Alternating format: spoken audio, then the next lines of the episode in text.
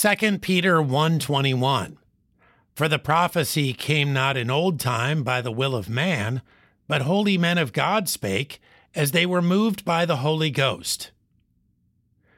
The verbal inspiration of God's word is a key doctrine. We know from passages like this and others that these men spoke exactly the words God gave them. We trust in them because they came from Him. They wrote these words not because they were special men, but because God had given them a special assignment. Make no mistake, many of the men who contributed to Scripture were indeed great men of God.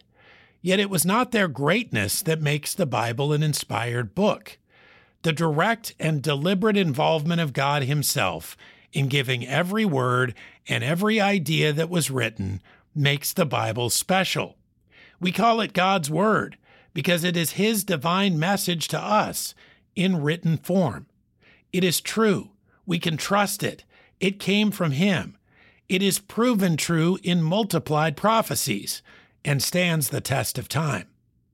Let's commit again to living as though we believe this meditating upon, studying, memorizing, and proclaiming it.